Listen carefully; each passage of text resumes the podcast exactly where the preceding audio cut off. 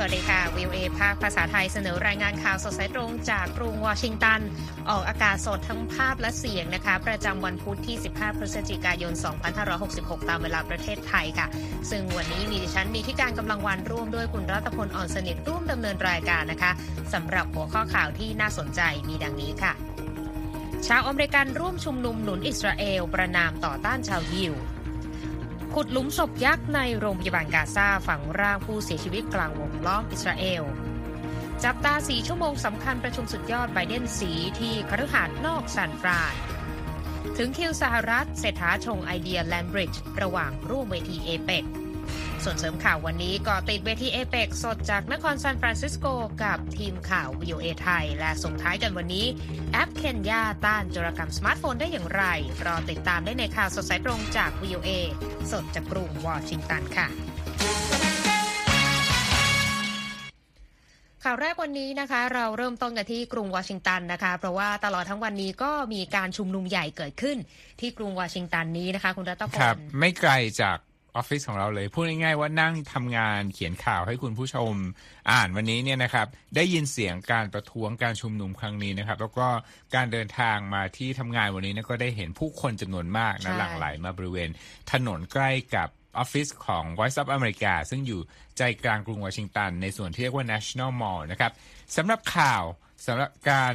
แสดงพลังครั้งนี้เนี่ยบอกว่ามีคนหลายหมื่นคนนะฮะมารวมตัวกันในกรุงวอชิงตันในวันอังคาร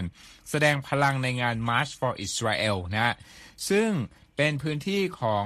การสนับสนุนอิสราเอลในสงคราม ความขัดแย้งกับกลุ่มฮามาสแล้วก็ประนามกระแสต่อต้านชาวยิวที่เพิ่มขึ้นในช่วงที่ผ่านมานะครับ การปิดการจราจรบนท้องถนนนั้น ในเกิดขึ้นในใจกลางกรุงวอชิงตัน และมีการยกเว้นระดับการยกระดับการรักษาความปลอดภัยเป็นขั้นสูงสุดนะครับ ระหว่างที่ผู้คนนั้นมารวมตัวกันที่ลาน National Mall พร้อมกับธงชาติสหรัฐแล้วก็ธงชาติอิสราเอลนะครับ ผู้จัดการประชุมที่ดีซีในวันอังคารนะประเมินว่ามีคนเข้าร่วมราว 200,000 คนนะ เพื่อแสดงการสนับสนุนอิสราเอล แล้วก็เรียกร้องให้มีการปล่อยตัวประกัน รวมทั้งประนาม การต่อต้านและคุกคามชาวยิวนะครับ เพื่อย้ำถึงการสนับสนุนของสหรัฐต่ออิสราเอลในสภาของสหรัฐนั้นบรรดาสสแล้วก็สวอเมริกัน ก็เข้าร่วมมาร์ชหรือว่าการรวมพลังครั้งนี้ด้วยนะครับ เช่นนะ สวชักชูเมอร์ ซึ่งเป็นผู้นำเสียงข้างมากในวุฒิสภา และ ประธานสภาผู้แทนรัษฎรสหรัฐสสไมค์จอห์นสันนะครับ เรียกได้ว่าทั้งสองพรรคเลยคุณอธิการค่ะการประท้วงและการเดินขบวนทั้งกลุ่มที่สนับสนุนอิสราเอลและกลุ่มสนับสนุนปาเลสไตน์ก็เกิดขึ้นทั่วทุกมุมโลกตามที่เรานำเสนอข่าวไปก่อนหน้านี้ ตั้งแต่กลุ่มติดอาวุธฮามาสที่สหรัฐระบุว่าเป็นกลุ่มก่อการร้ายนั้นเปิดฉากโจมตีทางใต้ของอิสราเอลเมื่อวันที่ 7 ตุลาคมนะครับ ฆ่าชีวิตผู้คนไปมากกว่า 1,000 คน และมีการจับกลุ่มผู้คนราว 240 คนเป็นตัวประกันนะครับ อ้างอิงข้อมูลทางทหารของอิสราเอลขณะที่อิสราเอลนั้นก็ได้ตอบโต้ด้วยการปิดล้อมกาซาและระดมโจมตีทั้งทางอากาศและภาคพื้นดิน ต่อดินแดนปาเลสไตน์ซึ่งทางการปาเลสไตน์อ้างว่ามีผู้เสียชีวิตแล้วกว่า 11,000 คน และราว 40%ของผู้เสียชีวิตนั้นเป็นเด็กนะครับ นอกเหนือจากการประท้วงแล้ว ความขัดแย้งอิสราเอลฮามาสยังทำให้เกิดความรุนแรง และความเกลียดชังต่อชาวยิว และชาวมุสลิมเพิ่มสูงขึ้นด้วยเช่นกันครับ ค่ะ ไปที่สถานการณ์ในกาซากันบ้างนะ ชาวปาเลสไตน์ที่ติดอยู่ในโรงพยาบาลใหญ่ที่สุดของกาซาตอนนี้ช่วยกันขุดหลุมศพขนาดใหญ่เมื่อวันอังคารนะคะ ในการฝังร่างของผู้เสียชีวิต ท่ามกลางวงล้อมของทหารอิสราเอล พร้อมกับบอกว่าไม่มีแผนอพยพเด็กทารกออกจากโรงพยาบาลดังกล่าวนะคะ โดยรอยเตอร์รายงานว่ากองทัพอิสราเอลปิดล้อมโรงพยาบาลอัลชิฟาในกาซาซิตี้ซึ่งอิสราเอลเชื่อว่ามีฐานบัญชาการใต้ดินขนาดใหญ่ของกลุ่มฮามาสอยู่ใต้โรงพยาบาลแห่งนี้ค่ะ แต่ว่ากลุ่มฮามาสยืนยันว่าไม่มีนักรบของกลุ่มอยู่ที่นั่น แล้วก็ระบุว่าผู้ป่วย 650 คน และพลเรือนที่ไร้ที่อยู่อาศัยราว 5,000ถึง7,000 คน ติดอยู่ในพื้นที่ของโรงพยาบาลแห่งนี้ ท่ามกลางการโจมตีอย่างต่อเนื่องจากโดรนและทหารอิสราเอลนะคะฆ่าชีวิต 40 ราย ในช่วงไม่กี่วันที่ผ่านมารวมถึงเด็กทารก 3 คน ต้องคลอดก่อนกำหนดและต้องอยู่ในตู้อบที่ใช้การไม่ได้ เพราะว่าถูกไฟฟ้าถูกตัดขาดไป ตอนนี้ชะตากรรมของประชาชนในโรงพยาบาลที่ถูกอิสราเอลปิดล้อมกำลังกลายเป็นจุดสนใจของทั่วโลกนะคะหลังจากสงครามปะทุเมื่อ 5 สัปดาห์ก่อน โดยโฆษกกระทรวงสาธารณสุขกาซากล่าวผ่านโทรศัพท์กับรอยเตอร์ จากบริเวณโรงพยาบาลว่ามีร่างผู้เสียชีวิตราว 100 คนกำลังเน่าเปื่อย และมีแผนที่จะขุดหลุมศพขนาดใหญ่ภายในพื้นที่โรงพยาบาลดังกล่าว เพื่อที่จะฝังกลบพวกเขา นอกจากนี้นะคะ รายงานระบุด้วยว่าเด็กทารก 36 คนในโรงพยาบาลต้องการความช่วยเหลืออย่างเร่งด่วนค่ะ เนื่องจากว่าไม่มีไฟฟ้าใช้และเครื่องปั่นไฟที่จะต้องทำให้ตู้อบทำงานต่อได้นะคะ ซึ่งทางอิสราเอลประกาศเมื่อวันอังคารว่าได้เสนอตู้อบเคลื่อนที่ที่ที่ใช้แบตเตอรี่ ให้นำไปใช้แทนเพื่อให้เด็กทารกเหล่านี้ ออกมาจากโรงพยาบาลได้ แต่ว่าทางโฆษกสาธารณสุขกาซาก็บอกว่าจนถึงขณะนี้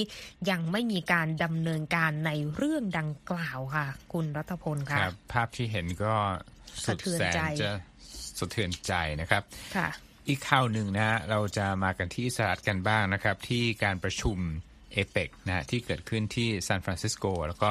ทุกสายตาครับจับจ้องไปที่การประชุมที่จะเกิดขึ้นนะระหว่างประธานาธิบดีโจไบเดนของสหรัฐและประธานาธิบดีสีจิ้นผิงของจีนนะครับทางด้านประธานาธิบดีโจไบเดน และประธานาธิบดีสีจิ้นผิงของจีนนั้น จะพบกันนะที่ฟิโลฟิโลลีเอสเตทนะครับเป็นสถานที่ตากอากาศเก่าแก่ทางใต้ของนครซานฟรานซิสโกในวันพุธนี้นะครับ แล้วก็จะใช้เวลาหารือกันน่าจะใช้เวลาสัก 4 ชั่วโมงในหลายประเด็นนะครับ ตั้งแต่ความสัมพันธ์ระดับทวิภาคีไปจนถึงประเด็นโลก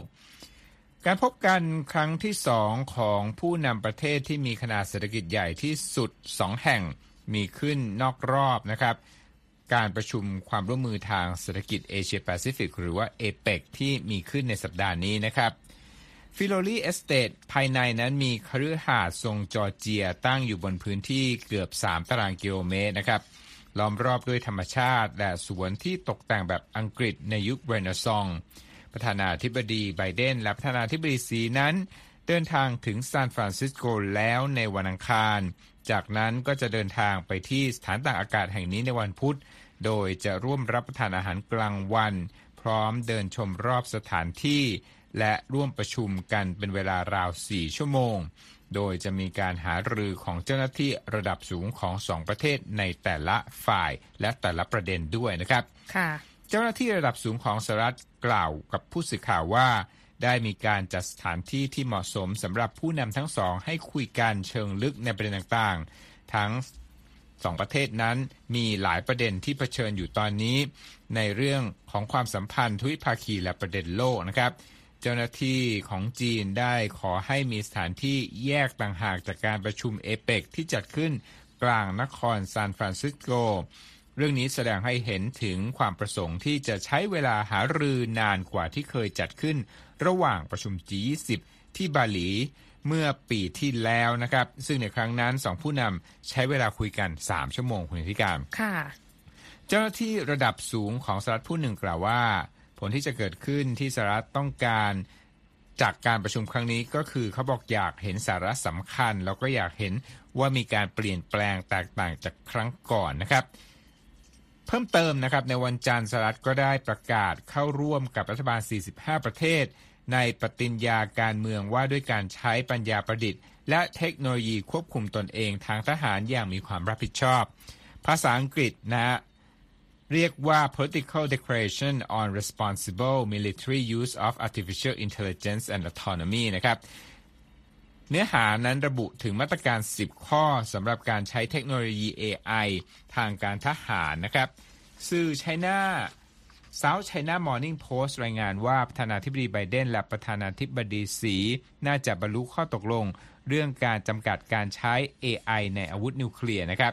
เจ้าหน้าที่กระทรวงการต่างประเทศสหรัฐกล่าวกับ VOA ว่า อเมริกานั้นจะยังคงใช้มนุษย์ในการควบคุมการกระทำที่สำคัญว่าด้วยเรื่องการแจ้งเตือน และการตัดสินใจเกี่ยวกับอาวุธนิวเคลียร์ โดยความท้าทายในตอนนี้คือการโน้มน้าวให้ประเทศอื่นๆ รวมทั้งจีนนั้น เข้าร่วมในการสร้างบรรทัดฐานนี้ด้วยกันนะครับค่ะก่อนหน้าการประชุมครั้งนี้ครับสหรัฐนั้นก็มีความขัดแย้งนะครับ ในกับจีนนะในหัวข้อเรื่องไต้หวันอย่างต่อเนื่องนะครับ รวมถึงประเด็นการค้าการถ่ายโอนเทคโนโลยี และสิทธิมนุษยชนนะครับ ในสัปดาห์นี้นะครับโฆษกกระทรวงการต่างประเทศของจีนเหมาหนิงกล่าวว่า อิทธิพลจากภายนอกนะไม่ระบุว่าเป็นอิทธิพลจากที่ไหนนะอิทธิพลจากภายนอกและพรรครัฐบาลไต้หวันกำลังสนับสนุนการแยกประเทศ ซึ่งอาจนำไปสู่การเปลี่ยนแปลงสถานะระหว่างไต้หวันกับจีน แล้วก็ยืนยันว่าไต้หวันคือส่วนหนึ่งของจีนนะครับ ด้านสหรัฐได้เตือนไปถึงจีนให้หลีกเลี่ยงการแทรกแซงการเลือกตั้งประธานาธิบดีไต้หวันที่จะมีขึ้นในเดือนมกราคมปีหน้า พร้อมแสดงความกังวล ถึงกิจกรรมทางทหารของจีนอย่างที่ไม่เคยมีมาก่อนรอบเกาะไต้หวันก่อนมีการเลือกตั้งนะครับ ค่ะ และที่ต้องจับตากันใกล้ชิดนะคะ ผู้นำของประเทศและเขตปกครอง 21 แห่งมารวมตัวกันที่นครซานฟรานซิสโกในการประชุมเอเปกนะคะ ครั้งที่ 30 ที่นครซานฟรานซิสโกท่ามกลางประเด็นร้อน ด้านภูมิรัฐศาสตร์ที่เข้มข้นในหลายพื้นที่ทั่วโลกนะคะ และคุณนพรัตน์ชัยเฉลิมมงคลนะคะเกาะติดบรรยากาศสดๆกันที่นครซานฟรานซิสโกแล้วก็อยู่ในสายกับเราแล้วนะคะ ในขณะนี้ สวัสดีค่ะคุณนพรัตน์สวัสดีครับ คุณนพรัตน์ครับ สวัสดีครับคุณนิติการคุณรัตพลครับ อยากจะให้เล่าถึงบรรยากาศการจัดประชุมเอเปกครั้งนี้ว่าเป็นอย่างไรบ้างครับ ก็ผ่านพ้นมาสักสองวันแล้วนะครับสำหรับการจัดประชุมเอเปกที่ซานฟรานซิสโก ผมเพิ่งมาถึงที่นี่ประมาณหลังเที่ยง จากสนามบินมาถึงบริเวณที่พื้นที่จัดงานเนี่ยค่อนข้างจะดูสงบอยู่นะครับ เพราะว่าไม่ได้เหมือนกับเวลาอย่างเช่นประเทศไทยเวลาเป็นเจ้าภาพจะมีการขึ้นป้ายการจัดประชุมเอเปกใดๆก็เห็นที่สนามบินเท่านั้นนะครับ จนกระทั่งมาถึงบริเวณใกล้ ๆ ที่จัดงานคือมอสโคนีเซ็นเตอร์ก็จะเห็นว่ามีการปิดถนนเอารั้วมากั้น เพื่อไม่ให้รถทั่วไปเข้าไปได้ อาจจะมีรถที่รับอนุญาตหรือว่าของเจ้าหน้าที่เท่านั้น ในส่วนของพื้นที่เมืองส่วนใหญ่เนี่ยพอใกล้ๆเมืองเข้าไปเรื่อยจะพบว่ามีเจ้าหน้าที่ตำรวจ เจ้าที่ของ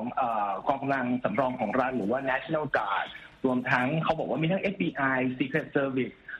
กระจายเต็มไปหมดเลยแม้กระทั่งที่โรงแรมที่พักก็มีเจ้าหน้าที่ของ National Guard ประจำอยู่ด้วย แล้วก็ยิ่งเมื่อใกล้ที่ตัวศูนย์การประชุมเนี่ยนะครับ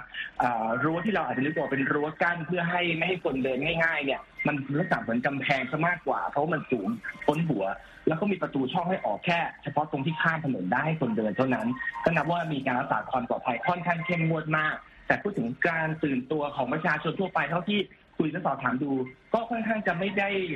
สนใจอะไรมากนอกจากเห็นว่า มีตำรวจมากขึ้นในพื้นที่ครับ ค่ะ มีความเคลื่อนไหวของทางคณะเจ้าหน้าที่จากทางไทยยังไงบ้างคะ ก็เท่าที่ติดตามมาอยู่นะครับ ตอนนี้มีการประชุมระหว่างท่านนายกเศรษฐากับตัวแทนภาคเอกชนอยู่ที่โรงแรมบริทาวตันที่พักของท่านนะฮะก็เป็นการประชุมแบบปิดก็เจ้าหน้าที่ก็ไม่สามารถเปิดเผยรายละเอียดเราได้เราบังรอเพื่อจะพบกับท่านนายกหลังจากการประชุมนี้ว่าท่านจะเปิดเผยรายละเอียดได้ได้บ้างด้วยนะครับ ครับนอกจากเรื่องที่เกี่ยวกับไทยแล้วมีการประท้วงใกล้ ๆ เขตบริเวณ มอสโคนีเซ็นเตอร์หรือว่าบริเวณที่คุณนพรัตเห็นตามเส้นทางที่เดินทางถึงจุดประชุมไหมครับ เท่าที่มาถึงวันนี้นะครับ พยายามดูแล้วยังไม่เห็นมีลักษณะการรวมตัวของการจัดชุมนุมประท้วงเท่าที่เรารายงานข่าวว่าจะเกิดขึ้นเลยนะครับ อาจจะเกิดขึ้นหลังจากนี้ถ้าจะมีขึ้น เท่าที่เห็นก็มีแค่การรวมตัวของผู้คนที่สนใจโดยเฉพาะมีชาวจีนนะฮะมาถือธงจีน ตามริมถนนเพื่อเขาบอกว่าไปถามเขาเขารอต้อนรับประธานาธิบดีสีจิ้นผิงเพื่อจะผ่านมา เท่านั้นนะครับ ยังไม่มีสัญญาณของความวุ่นวายใด ๆ ที่จะเกิดขึ้นที่นี่นะครับ ค่ะ แล้วพอทราบกำหนดการแล้วหรือยังคะว่าทางนายกของไทยเราจะพบกับประธานาธิบดีไบเดนนอกรอบการประชุมเอเปกหรือเปล่า ก็เท่าที่สอบถามเจ้าหน้าที่ของรัฐบาลไทยที่ติดตามการชุมนี้อยู่นะครับ ก็บอกยังไม่มีเรื่องตรงนี้ขึ้นมานะครับ ว่าจะมีโอกาสพบนอกรอบหรือเปล่านะครับกำหนดการของตัวนายกเศรษฐาเท่าที่ทราบคือในวันพรุ่งนี้เนี่ยจะขึ้นกล่าวที่การประชุม CEO Summit ที่ North County Center นะครับ ซึ่งก็เราจะนำรายละเอียดมานำเสนอผัดนี้ไปนะครับ จากนั้นก็จะเป็นเรื่องของอการประชุมต่างๆ ที่ยังเป็นอเจนดาที่เปลี่ยนได้ตลอดเวลานะครับเท่าที่แหล่งข่าวภายในเราบอกจนทั้งวันศุกร์ถึงจะมีการพบกับชุมชนไทยที่ที่นี่ที่ทางกองสุลใหญ่ของไทยจัดให้คนไทยเข้ามาร่วมพบกับท่านนายกนะครับ ค่ะขอบคุณมากค่ะ คุณนพรัตน์สำหรับรายงานบรรยากาศจากนครซานฟรานซิสโกนะคะ คุณกำลังรับฟังข่าวสดสายตรงจากวิวเอภาคภาษาไทยกรุงวอชิงตันนะคะ ช่วงหน้ายังมีข่าวสารที่น่าสนใจรออยู่ค่ะ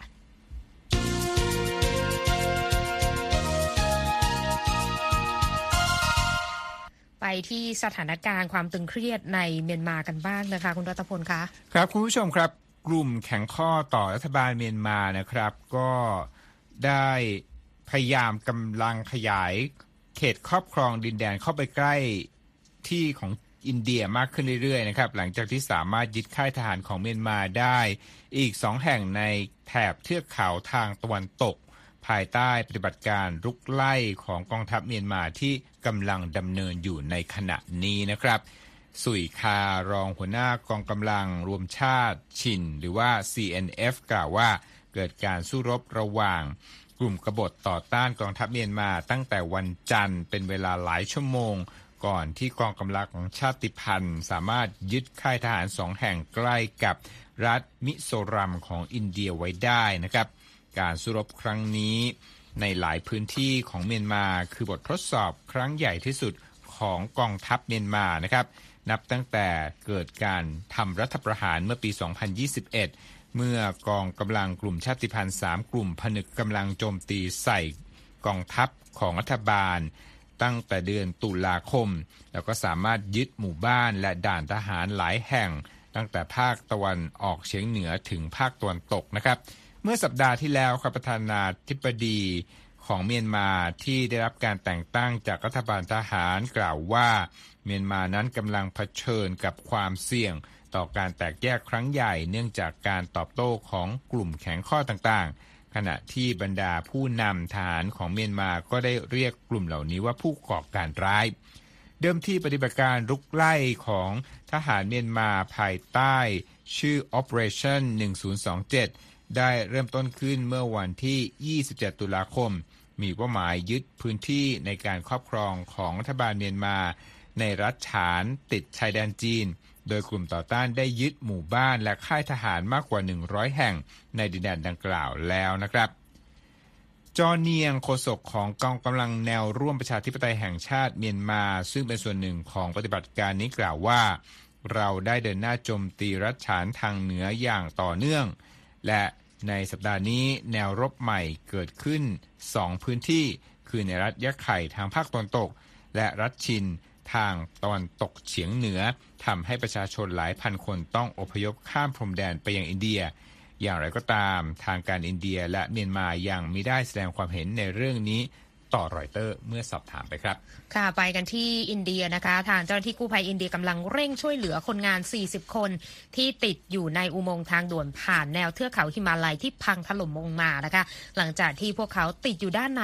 มานานกว่า 60 ชั่วโมงแล้วนะคะ โดยรอยเตอร์รายงานว่าอุโมงค์ลอดผ่านแนวเทือกเขาหิมาลัยนี้ถล่มลงมา เมื่อช่วงเช้ามืดวันอาทิตย์ค่ะ โดยขณะเกิดเหตุมีคนทำงานอยู่ราว 50-60 คน แต่ว่าบางส่วนก็สามารถออกมาได้นะคะ เจ้าที่กู้ภัยผู้หนึ่งกล่าวกับสื่อท้องถิ่นว่าอุโมงค์ที่ถล่มลงมามีความยาวราว 40 เมตร มีคนงานติดอยู่ด้านใน 40 คน แล้วก็การช่วยเหลือนั้นเป็นไปอย่างยากลำบากนะคะ โดยเจ้าหน้าที่ใช้เครื่องขุดเจาะซากปรักหักพังเพื่อสอดท่อเหล็กขนาดใหญ่เข้าไปด้านในหวังว่าจะสามารถนำคนงานที่เหลือออกมาได้ แต่ยังไม่สามารถระบุได้ว่าจะช่วยพวกเขาออกมาได้เมื่อไหร่นะคะ โดยการก่อสร้างอุโมงค์ความยาว 4.5 กิโลเมตร ในรัฐอุตรขันแห่งนี้เป็นส่วนหนึ่งของโครงการสร้างทางหลวงแห่งชาติ บนเส้นทางแสวงบุญชาธรรมฮินดูนะคะ ก็เริ่มก่อสร้างเมื่อปี 2018 แล้วก็แล้วกำหนดการแล้วเสร็จคือปี 2022 แต่ว่าเลื่อนออกไปเป็นปี 2024 เพราะว่าเจอเสียงวิจารณ์เรื่องผลกระทบด้านสิ่งแวดล้อมนั่นเองค่ะคุณรัตพลครับและเรื่องที่เกี่ยวข้องกับนายกเศรษฐาทวีสินนะฮะบูมเบิร์กก็รายงานนะครับว่า หลังจากที่นายกรัฐมนตรีเศรษฐาทวีสินนั้น เสนอโครงการแลนบริดจ์ต่อกลุ่มนักลงทุนนะฮะ จากตอนนั้นที่เดินทางไปที่จีน ตอนนี้ก็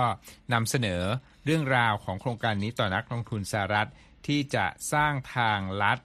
ภาคพื้นดินนะครับ แห่งภูมิภาคเอเชียแปซิฟิกที่บอกว่าเร็วแล้วก็ถูกแล้วก็ปลอดภัยกว่าช่องแคบมาลากาคุณผู้ชมค่ะบลูมเบิร์กรายงานว่าคุณเศรษฐานั้น เดินทางมาร่วมการประชุมเอเปกที่ซานฟรานซิสโกนะครับ และกล่าวกับนักลงทุนในวันจันทร์นะครับว่าโค รรงการแลนด์บริดจ์จะย่นระยะทางการขนส่งโดยเฉลี่ย 4 วัน ลดต้นทุนการขนส่งได้ 15%และสามารถนำส่งสินค้าได้อย่างไร้รอยต่อ ในขณะที่ปริมาณการใช้น่านน้ำบนช่องแคบมะละกานั้นคาดการว่าจะแพงกว่า จะมีเกินกว่าที่ศักยภาพรองรับได้ในปี 2030 นะครับทางด้านนิตยสารไทม์นะครับก็ได้เปิดเผยก่อนหน้านี้ว่า ก่อนที่นายกเศรษฐาได้นำโครงการแลนบริดจ์ไปนำเสนอที่เวทีของจีนนะฮะหนึ่งแถบหนึ่งวงแหวนที่ปักกิ่ง เมื่อไม่กี่สัปดาห์ที่ผ่านมา แล้วก็ด้านนั้นได้รับความสนใจจากนักลงทุนจีน แล้วก็ซาอุดิอาระเบียนะครับ ด้านมาร์คเอสโคเกนผู้ช่วยศาสตราจารย์ด้านความขัดแย้งและสันติศึกษาแห่งมหาวิทยาลัยคันไซ ไกได University ที่ญี่ปุ่น ให้ความเห็นกับไทม์นะครับว่า การเสนอโครงการแลนด์บริดจ์ต่อนักลงทุน ตะวันตกนั้นสะท้อนท่าทีแบบดั้งเดิมของไทยในการสร้างสมดุลทางการทูต ระหว่างชาติมหาอำนาจ ซึ่งก็หมายถึงสหรัฐและจีนนั่นเองครับ น่าติดตามนะคะสำหรับโครงการนี้ ไปกันที่ทิศทางอัตราเงินเฟอ้อของสหรัฐนะคะ จับตากันมานานล่าสุดนะคะในเดือนตุลาคมก็ชะลอตัวลงมาแล้วนะคะ จากต้นทุนราคาน้ำมันที่ลดลง ก็ถือว่าเป็นข้อมูลสำคัญข้อมูลหนึ่งของระบบธนาคารกลางสหรัฐในการพิจารณาเรื่องการปรับดอกเบี้ยในครั้งต่อไปนะคะ โดยสำนักงานสถิติแรงงานของสหรัฐแถลงข้อมูลเมื่อวันอังคารระบุว่าดัชนีราคาผู้บริโภคทั่วไปหรือ CPI ของสหรัฐในเดือนตุลาคมเพิ่มขึ้น 3.2%จากช่วงเดียวกันของปีก่อน ก็ถือว่าไม่เปลี่ยนแปลงเมื่อเทียบกับเดือนกันยายนที่ผ่านมานะคะ ปัจจัยหลักก็คือเรื่องราคาน้ำมันที่ลดลงเป็นตัวขับเคลื่อน แต่ว่าอัตราเงินเฟ้อสหรัฐก็ยังถือว่าสูงกว่ากรอบเป้าหมายของเฟดที่ 2%อยู่ในขณะนี้นะคุณรัตพล หลายคนก็จับตากันใกล้ชิดเพราะว่าทิศทางตลาดหุ้นวันนี้นะคะ เขียวยกแผงสวนทางกับเสื้อของดิฉันเลย เพราะว่าดาวโจนส์นะคะบวก 490 จุดที่ 34,828 จุดค่ะ S&P บวก 84 จุดที่ 4,496 จุด NASDAQ บวก 327 จุดที่ 14,094 จุด ราคาทองคำบวก 0.84%ที่ 1,966 ดอลลาร์กับอีก 50 เซนต์ต่อออนซ์นะคะส่วนค่าเงินบาทกัน1ดอลลาร์แลกได้ 35 บาทกับอีก 51 สตางค์ค่ะ คุณกำลังรับฟังข่าวสดสายตรงจาก VOA ภาคภาษาไทยกรุงวอชิงตันช่วงหน้ามีเรื่องราวเกี่ยวกับสมาร์ทโฟนมาฝากกันค่ะ Voice of America, VOA, Washington เคนยาพัฒนาแอปพลิเคชันที่หวังช่วยต่อต้านการโจรกรรมสมาร์ทโฟนนะคะที่ตอนนี้ก็กลายเป็นสิ่งสำคัญของผู้คนในปัจจุบันไปซะแล้วนะคะ ซึ่งคุณคมสันศรีธนวิบุญชัย มีรายละเอียดถ่ายทอดเสนอเพิ่มเติมค่ะ สมาร์ทโฟนเป็นหนึ่งในอุปกรณ์สำคัญในชีวิตประจำวันของผู้คน สิ่งนี้รวบรวมข้อมูลละเอียดอ่อนเอาไว้จำนวนมาก ดังนั้นหากสมาร์ทโฟนถูกขโมยไป อาจก่อให้เกิดความเสียหายต่อเจ้าของได้ในหลายด้าน ที่ประเทศเคนยาตัวเลขการโจรกรรมสมาร์ทโฟนกำลังเพิ่มสูงขึ้น เจ้าหน้าที่ตำรวจกล่าวว่าอาชญากรรมการขโมยมือถือ คิดเป็นร้อยละ 21 ของการก่ออาชญากรรมทั่วประเทศนักพัฒนาแอปพลิเคชันบนมือถือชาวเคนยามองเห็นความท้าทายดังกล่าว จึงได้สร้างแอปพลิเคชันที่สามารถช่วยปกป้องสมาร์ทโฟนจากการถูกโจรกรรมได้ แอปดังกล่าวชื่อว่าสีเขียว ผู้พัฒนาได้ออกแบบให้บุคคลสามารถเลือกระดับความปลอดภัยให้เหมาะสมตามความต้องการ อย่างเช่น เก็บมือถือไว้ในกระเป๋าส่วนตัว หรือวางมือถือไว้ในที่สาธารณะ Let's say you are in an office whereby you don't trust อิบราฮิมบารี ประธานฝ่ายปฏิบัติการของบริษัทสีเขียวเทคโนโลยีโซลูชันส์ในรัฐแคลิฟอร์เนีย อธิบายว่า ตัวอย่างเช่นคุณอยู่ในออฟฟิศที่อาจไม่ได้เชื่อใจทุกคนที่อยู่รอบตัว ให้เปิดใช้งานแอปและวางมือถือไว้ หากมีใครมาแตะต้องโทรศัพท์ มันจะส่งเสียงเตือน พร้อมทั้งถ่ายรูปบุคคลที่มาจับสมาร์ทโฟนของคุณ บารีบอกว่าวิธีเดียวที่จะหยุดเสียงเตือนนี้ คือการใส่รหัสพินที่เจ้าของมือถือเป็นผู้ตั้งค่าเอาไว้ อ้างอิงตัวเลขจากทางบริษัทชี้ว่า มีผู้ใช้งานได้ดาวน์โหลดแอปสีเขียวอย่างน้อย 300 ราย นับตั้งแต่ช่วงเปิดตัวเมื่อต้นเดือนตุลาคม คาลิสคีอีบีหญิงที่อาศัยอยู่ในกรุงไนโรบีเล่าย้อนเมื่อตอนเธอถูกล้วงกระเป๋าและสมาร์ทโฟนถูกขโมยไป เธอบอกว่าตอนนั้นเธอไม่รู้ด้วยซ้ำว่ามันหายไปแล้ว เพราะจริงๆ กระเป๋าถูกคาดเอาไว้บริเวณอก ซึ่งเป็นจุดที่ไม่น่าจะล้วงกระเป๋าได้ง่าย ๆ ตัวของเธอก็เลยรู้สึกตกใจ เมื่อโทรศัพท์ไม่ได้อยู่กับตัวอีแวนส์มุนกี้ผู้เชี่ยวชาญด้านความปลอดภัยทางไซเบอร์ ให้สัมภาษณ์กับทาง VOA โดยบอกว่าสมาร์ทโฟนที่ถูกขโมยไป หรือถูกละเมิดจากการแฮก อาจเข้าถึงข้อมูลจำนวนมหาศาล และมองว่าแอปข้างต้นมีประโยชน์ แต่ก็ยังมีข้อจำกัดเช่นกัน We need to look for ways of involving larger society มุนกี้อธิบายว่า เราจำเป็นต้องมองหาหนทางที่จะมีส่วนร่วมในภาพรวมที่กว้างขึ้น แม้แต่การเข้าไปมีส่วนตั้งแต่การผลิตเริ่มต้นอย่าง OEM เพื่อที่จะให้อุปกรณ์เหล่านี้สามารถถูกติดตามได้ ในระดับขั้นที่ตรวจสอบจากหมายเลขผลิตประจำเครื่อง เนื่องจากบางครั้งสมาร์ทโฟนไม่สามารถถูกติดตามได้ เพราะมีการเชื่อมต่อกับสัญญาณได้เพียงเล็กน้อยเท่านั้นปัจจุบันนี้เจ้าหน้าที่ของเคนยาได้สื่อสารให้ประชาชนเข้าใจถึงสถานการณ์ที่เกิดการโจรกรรมสมาร์ทโฟนในอัตราสูง รวมทั้งยังส่งคำเตือนให้ทุกคนเพิ่มความระมัดระวังมากเป็นพิเศษ เพื่อปกป้องสมาร์ทโฟนของตนเอง ผมคมสันศรีธนวิบุญชัย VOA รายงาน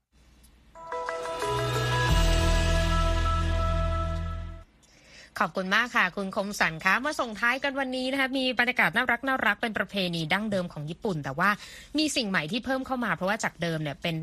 ประเพณีของเด็กๆ แต่ว่ากลายเป็นประเพณีที่ถูกแทนที่ด้วยสัตว์เลี้ยงแสนรักเข้าไปซะแล้วนะคะ โดยรอยเตอร์รายงานนะคะว่าเจ้าของสัตว์เลี้ยงต่างพาสุนัขแสนรัก มาในชุดกิโมโนหลากสีสันนั่นนะคุณน่ารักมาก มุ่งมามุ่งหน้ามาที่ศาลเจ้าอินุเนโกะจินจะก็คือศาลเจ้าสุนัขแมวนี่แหละ เพื่อสวดมนต์อวยพร แล้วก็ให้สุนัขแสนรัก แมวแสนรักเนี่ยได้รับพรจากผู้ดูแลศาลเจ้าภาพที่เห็นนี่น้องชิบะนะมาเต็มๆเลยครับมาถ่ายรูปูปกันน่ารักเชียว เนื่องในพิธีชิจิโกซังนะคะ ช่วงกลางเดือนพฤศจิกายนของทุกปีศาลเจ้าซามะที่ตั้งขึ้นเมื่อศตวรรษที่ 6 อยู่ห่างจากกรุงโตเกียวไปไม่ไกล 35 กิโลเมตร จัดตั้งพื้นที่สักการะสำหรับสัตว์นะคะ ในพิธีชิจิโกซัง พิธีนี้ก็คือ เป็นเลข 753 ในภาษาญี่ปุ่น ที่เกิดขึ้นในช่วงกลางเดือนพฤศจิกายนของทุกปี คือปกติแล้วเนี่ยเป็นพิธีที่พ่อแม่จะฉลองการเติบโตของเด็กในช่วงอายุ ก็จะต้องแต่งชุดกิโมโนแบบนี้แหละ แต่ว่าอัตราการเกิดของญี่ปุ่นเนี่ยเขาตกต่ำลงต่อเนื่องเป็นปีที่ 7 แล้ว ก็เลยทำให้ตอนนี้หลายคนก็เปลี่ยนมา รักสัตว์ เป็นเจ้าของสัตว์เลี้ยงมากขึ้น แล้วก็มีพิธีที่ให้น้องๆมาใส่ชุดกิโมโนแบบนี้ แล้วก็ช่วยอำนวยอวยชัยให้สัตว์เลี้ยงแสนรักมีสุขภาพดี แล้วก็มีโชคดีมีชัยในอนาคตของพวกเขานั่นเองนะคะครับค่ะและที่จบไปนะคะ ก็คือข่าวสดสายตรงจากกรุงวอชิงตันวันนี้ค่ะ ดิฉันนีทิการกำลังวันและคุณรัตพลอ่อนสนิทผู้รายงาน สวัสดีค่ะ สวัสดีครับ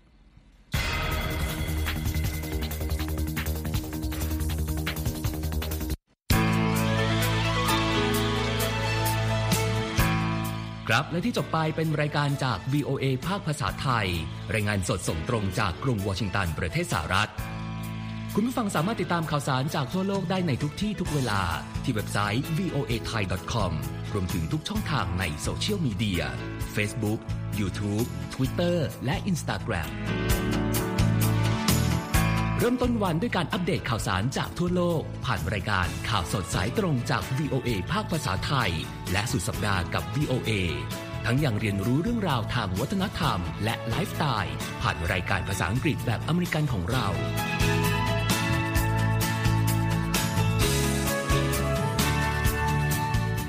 ติดตามความเคลื่อนไหวในประเทศสหรัฐ การเมืองอเมริกัน พร้อมเข้าใจที่มาที่ไปของเหตุการณ์สำคัญ รวมถึงข่าวต่างประเทศ จากแหล่งข่าวที่เชื่อถือได้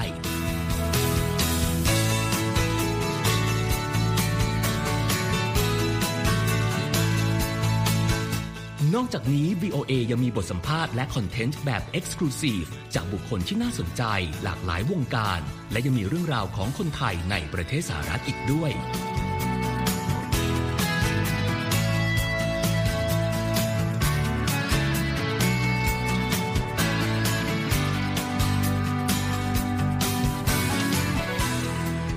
คุณนะครับที่ให้ VOA ไทยเป็นส่วนหนึ่งในการติดตามข่าวสาร สาระและเกร็ดความรู้ของคุณ จากรายการต่างๆ ที่เรามุ่งมั่นนำเสนอ เพื่อความเที่ยงตรง ทันเหตุการณ์ และมีประโยชน์ในทุกๆวัน